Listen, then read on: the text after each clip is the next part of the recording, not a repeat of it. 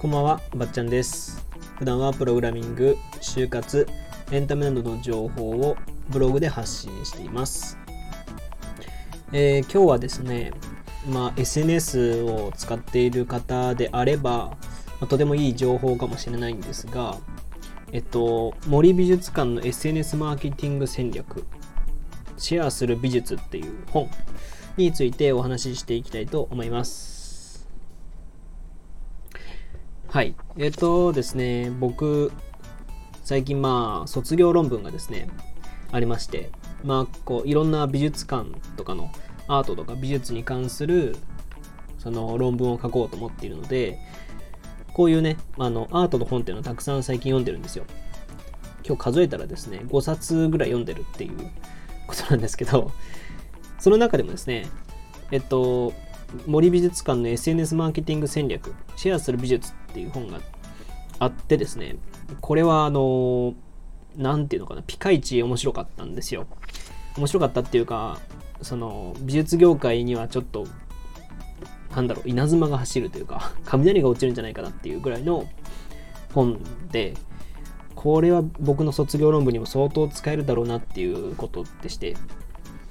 もちろんこう僕自身のね、まあ、僕ブログとかツイッターとかインスタもまあ、インスタはまあれかな、ちょっとやってるんで、そういうことから考えても、すごい参考になる話ばっかりだったんで、ぜひこの本についてちょっとお話ししようかなと思います。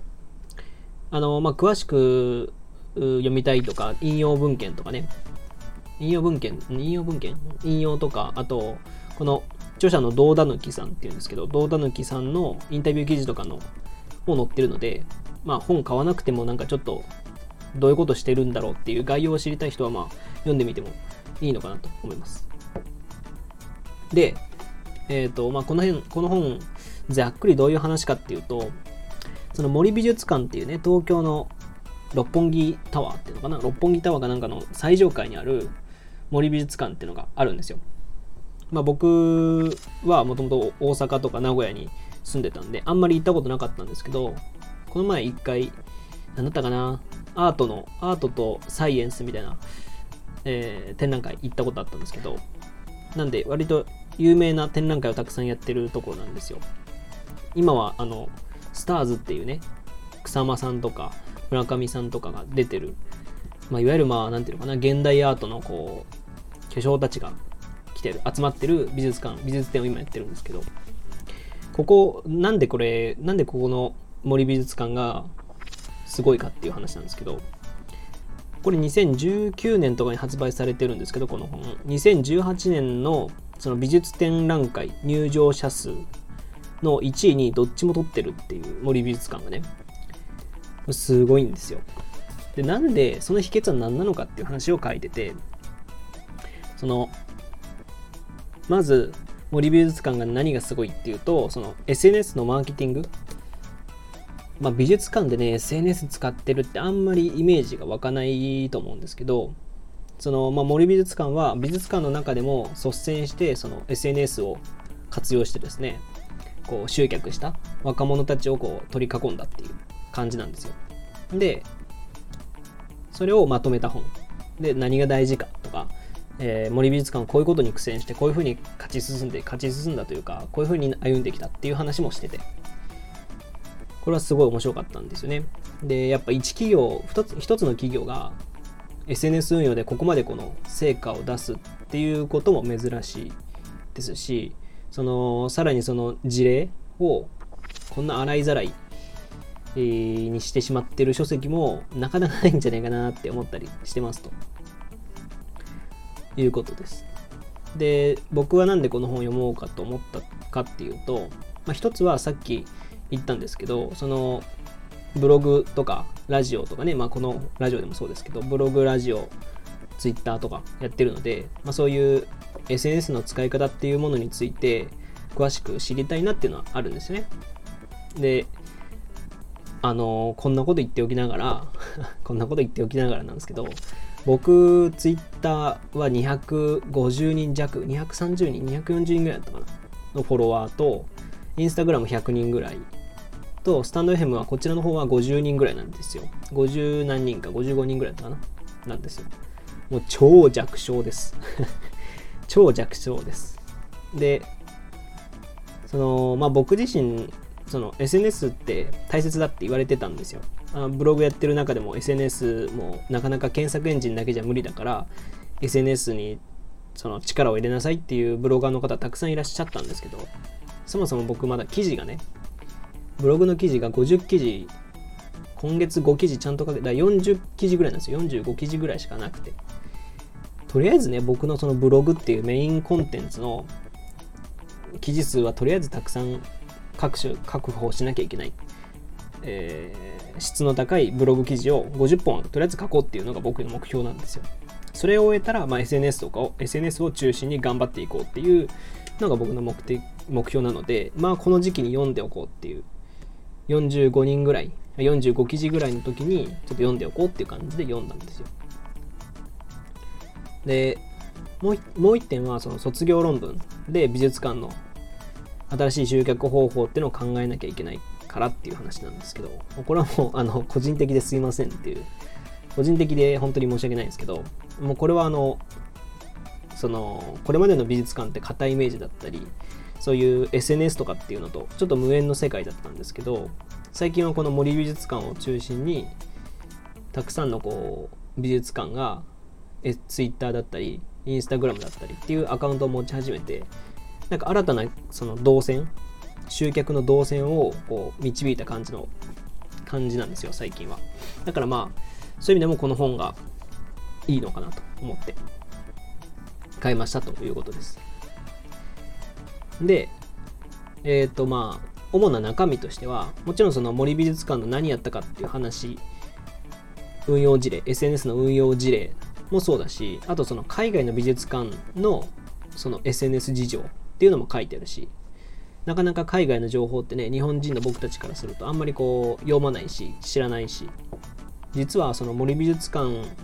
はその海外の美術館の SNS を見てきてそれで森美術館もやろうみたいな話になったらしいんですね。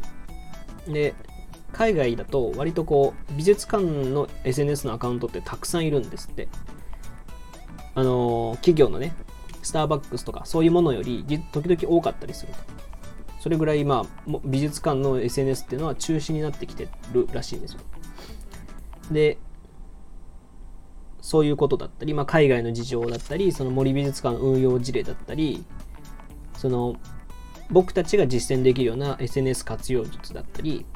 その SNS の担当者、まあ、マーケティングというかの中の人がその知っておくべき考え方っていうのが載ってる本なんですよ。えでまあそうだな一つぐらいちょっとお話しすると、まあ、この中で僕がこの一番使えるなと思った話があってそれがその、どれがいいかなこっちかなまあ。そのスターバックス、これ引用なんですけど、スターバックスの担当者さんとはセミナーでご一緒させていただくことがあるのですが、お互いに一致しているのは、広告的な投稿をしないということっていうふうに書いてあるんですよ。これまあ僕も森美術館のフォローをしてるんですけど、してるとわかるんですけど、こう森美術館に来てくださいっていうことより、こんなことが体験できますとか、こんなものが見れますみたいな、こう、なんていうのかな。無理やり広告的にこう、載せてないんですよね、森美術館って。で、まあ僕もやっぱりこう、ブログやってる分、見てもらいたいっていう気持ちがこう前に出ちゃって、その、見ないと損ですよ、みたいな、そういうこう書き方をしちゃってたんですよ。これから絶対行きますよね、とか。なのに、なんか、なのにこう、なんていうのかな。こういう、ここ、こういうこと、こういうこと、こういうこと書きました。みたいな感じの、なんていうのかな、広告っぽい。ブログ、ブロガーの僕としては、その、広告っぽい、えー、ツイートとかをしちゃってたんですよね、これこれまで。で、まあ、この本を読んでですね、途中からこう、やっぱ温度感っていうのが大切なんだろうなっていう感じをしてまして、やっぱり僕もこうやってラジオをやったりとかするのもそうなんですけど、このブロガーって別に直接何か売っているわけじゃないんですよね。その例えば、なんだろう、えー、イヤホン、イヤホンを売ってるわけでもないし、その、なんだろう、それを介して何か得るものがあるわけじゃないので、ブロガーの人たちっていうのは、まあ、信用が全てになってくるんですよね。で僕はもちろんブログで稼ぐこと以外にもその Twitter とか Instagram とか、まあ、ブログもそうですけど。で知り合ったつながりでこうエンジニアとかプログラミングのポートフォリオとしてポートフォリオって言い方でよくない？いいか。プログラミングやってますよと。で僕はこういうことができます。こういうことを考えてますっていう、まあ、意識表明みたいな形としてブログを載せてるんでそのただただ稼ごうっていうブログではなくてなのでもう僕の場合はちょっとこう信用が全てというかそういうブログを目指しているのでだからこう何ていうのかな良くも悪くもみんなの意見があったりした方が僕的には楽しいし、ま、そういうもののためにブログをやっているのでもっとねこうなんだろう視聴者目線というか読者目線になってブログを書かなきゃいけないし、ツイートもしなきゃいけないなっていうふうにこの本を読んで思ったんですよね。あ、そうかと思って。だから割とこう文章とかも話し言葉に近い感じの読みやすいようにしたりとか、あと漢字は避けたりとか、カタカナをできる限り控えたりとか、そういう感じでね、一文一文が長すぎないとか、そういうこう、読者への配慮っていうのは、そういうことを考えたりしてます。まあ、信用をつかむというか、みんなに、えー、この人ってこんな感じなんだっていうのが理解してもらいたいなという気持ちでやってるんですよ。まあそれも、こう、もうこの SNS マーケティングのこのシェアする美術っていう本にもたくさん書いてあるんですけど、これはもう本当に勉強になったし、これからも森美術館のこのアカウントとか見てると参考になること多いんで、まあ、やっていこうかなという感じですね。で、まあこんなところなんですけど、森美術館ね、まあ、流行り廃りとか SNS のね、流行り廃りっていうのは激しいんですけど、まあ、その軸となるようなその温度感を考えながら、僕もまあ SNS これからも頑張っていこうかなという話です。で、まあね、この本読むとね、何よりね、美術館、森美術館に行きたくなるんですよ これがなんか面白いですね。うん、なんか、特にこう作品について触れていることはあんまりないんですよ。まあ 5, 5作品、4作品ぐらい触れてるんですけどでそれが別に今森美術館に行ってあるわけじゃないんですけど森美術館に行くと何かが分かるんじゃないかっていう気持ちがあってなんでまた僕の内定してる会社に行ったりとか東京に行くタイミングでね今回のスターズっていうのも見に行こうかなと思ってます。はい。そうですね。こんなところですかね今日は。えー、というわけで今回は、えー、シェアする美術についてお話ししてきました。えー、ラジオ以外にもですね、Twitter やバッチャンネルというブログでも発信しているので、そちらもご覧ください。えー、まあ本当はね、僕もこのブログで書きやすい文章を読ん書いているので、ぜひぜひ読んでみてください。はい。えっ、ー、と、それではまた次回お会いしましょう。ばっちゃんでした。じゃあね。